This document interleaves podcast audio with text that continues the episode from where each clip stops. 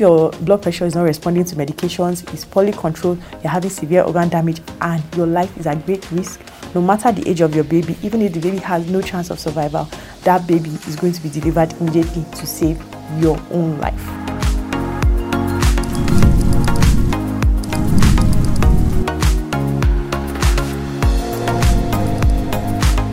What's up, beautiful people? Welcome to another exciting episode of Labour Room with your pregnancy partner, Dr. O.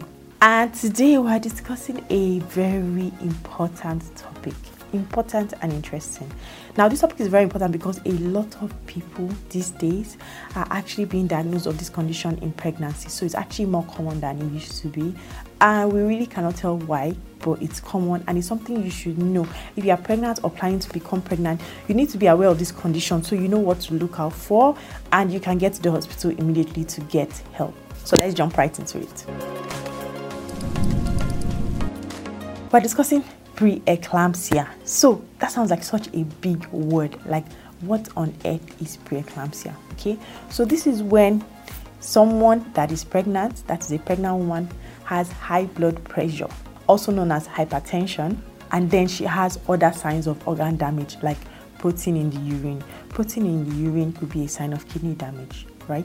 So when these, at least high blood pressure and sign of organ damage, are diagnosed, right, then we say that a woman has preeclampsia. But now, some people have hypertension even before they get pregnant. Those are not the people we're talking about, right? Preeclampsia normally starts around 20 weeks of gestation or later, right? So if you had hypertension before you get pregnant, that's not preeclampsia, right? But if you never had been hypertensive before and you suddenly develop high blood pressure, right, with those signs of organ damage in pregnancy, then you most likely have preeclampsia. What is the big deal in having preeclampsia? Like, why should I be bothered if I'm diagnosed of preeclampsia? Or why should I be worried so much so that I have to look out and check for signs and symptoms to make sure I don't have it? So preeclampsia can cause a lot of complications to you. It can cause complications to the baby. Like I already mentioned earlier, it could cause organ damage to the mother. It could damage the kidneys, it could damage the lungs, right? It could damage so many vital organs in the body. Then it could also harm your baby. So your baby is not going to be getting enough nutrients, your baby will not get enough blood supply, and complication of it is actually intrauterine fetal death.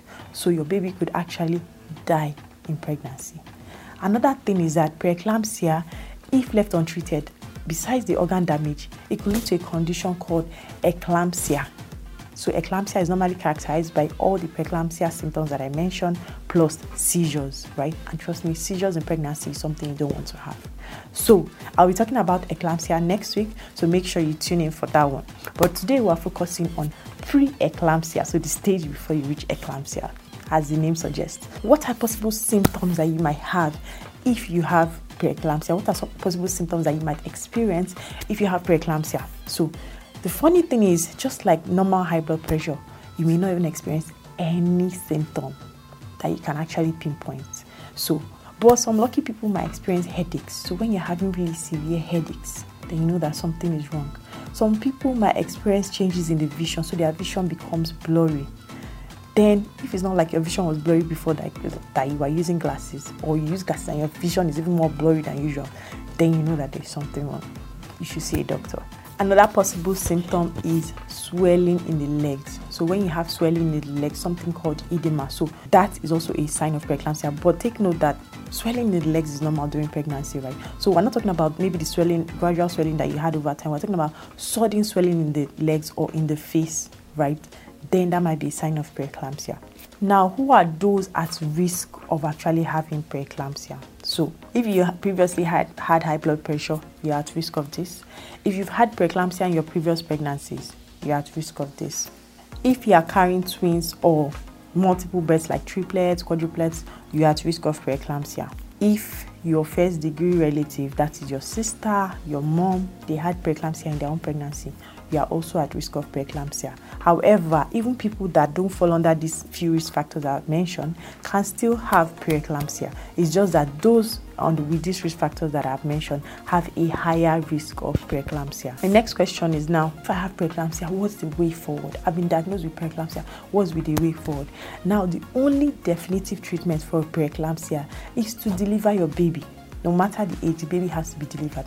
So now the decision to deliver the baby will depend on how many weeks of gestation, how far you are gone in a pregnancy, and how much complications you are experiencing, how bad your blood pressure is, right? So for example, if maybe you're still early on in pregnancy, like 28 weeks, the doctor will give more time for your baby to grow, right? Because the more mature your baby is, the better for you, right? Because if you deliver a baby preterm, premature, the baby will have to be in the ICU and all that, right? And chances of survival for the baby is slimmer. But the older the baby is, the more mature the lungs, right? The higher the chance the baby has of survival. So if possible, doctors like to push as far as possible, right, to make sure that the baby is as old as they can get before delivering the baby. However, they're not going to do this at the risk of the mother. If your life is at risk for any reason, say you have really bad complications like kidneys already damaged, you're starting to have seizures, right, showing that it's starting to affect your brain as well, they're going to deliver that baby immediately, no matter the age, right? Sometimes it gets to a situation where we have to choose between the baby's life and the mother's life. And of course, you know, we will always choose the mother's life because we cannot lose the mother, right? Unfortunately, it's a tough decision to make. It's between the devil and the deep blue sea, right? But mother's life always comes first, right?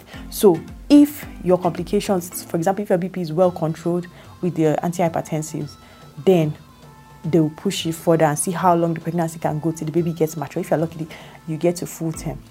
But if your blood pressure is not responding to medications, it's poorly controlled, you're having severe organ damage, and your life is at great risk, no matter the age of your baby, even if the baby has no chance of survival, that baby is going to be delivered immediately to save your own life. Now, I know that this can be so heartbreaking, thinking, especially those that have been trying for so long for pregnancy, and it's like, oh my God, I now have a chance, I have preeclampsia, and you're telling me I'm going to deliver my baby now, and you're not sure if my baby is going to survive, right? Just because you want to save me. Some people will be like, no, I don't want to, right? But we just have to save the mom, right? It's something that we have to do. If the doctor decides that you're going to deliver your baby before your baby gets to full term, they're going to give your baby some drugs to help. So these are like corticosteroids, right? To help to the baby's lungs to mature on time. So it speeds up maturation of the lungs for the baby so that the baby has a higher chance of survival after it's delivered because it's able to breathe on its own, you know, able to perform oxygen exchange and all that on its own, right? So that's why it's important that if you've been diagnosed with preeclampsia, you are seen regularly by your doctor. So you won't have the regular schedule of visits that other people have, right? Yours, you probably have closer monitoring. So you might have weekly visits or sometimes even twice a week. Or if you get so bad, you might even be on hospital admission just to make sure that you and your baby are fine, right? Because it could be dangerous for you, like I said, and it could be dangerous for your baby. So that's that about preeclampsia. But however, like I said, besides delivering the baby, there are things we can do to manage the situation pending when we are waiting for, you know, the baby to be old enough. Like I said, antihypertensive medications are an option. Sometimes if they suspect that you're at risk of seizures or eclampsia, then they give you anti-seizure medication as well, right? So those are the things that you have to bear in mind. If you've been diagnosed with preeclampsia, fear not, it's something that is manageable, it's something that is treatable, something that many women have gone through and nothing happened to them. I actually, I've had preeclampsia before, just that in my case, it was postpartum preeclampsia. So my preeclampsia happened after I had given birth, not during my pregnancy. So that's another type of preeclampsia that you can have. But I'll be talking about that in a totally different video, which you should definitely look out for. Like I always say, every pregnancy journey might be different, but your pregnancy partner, Dr. O, remains the same. See you next week.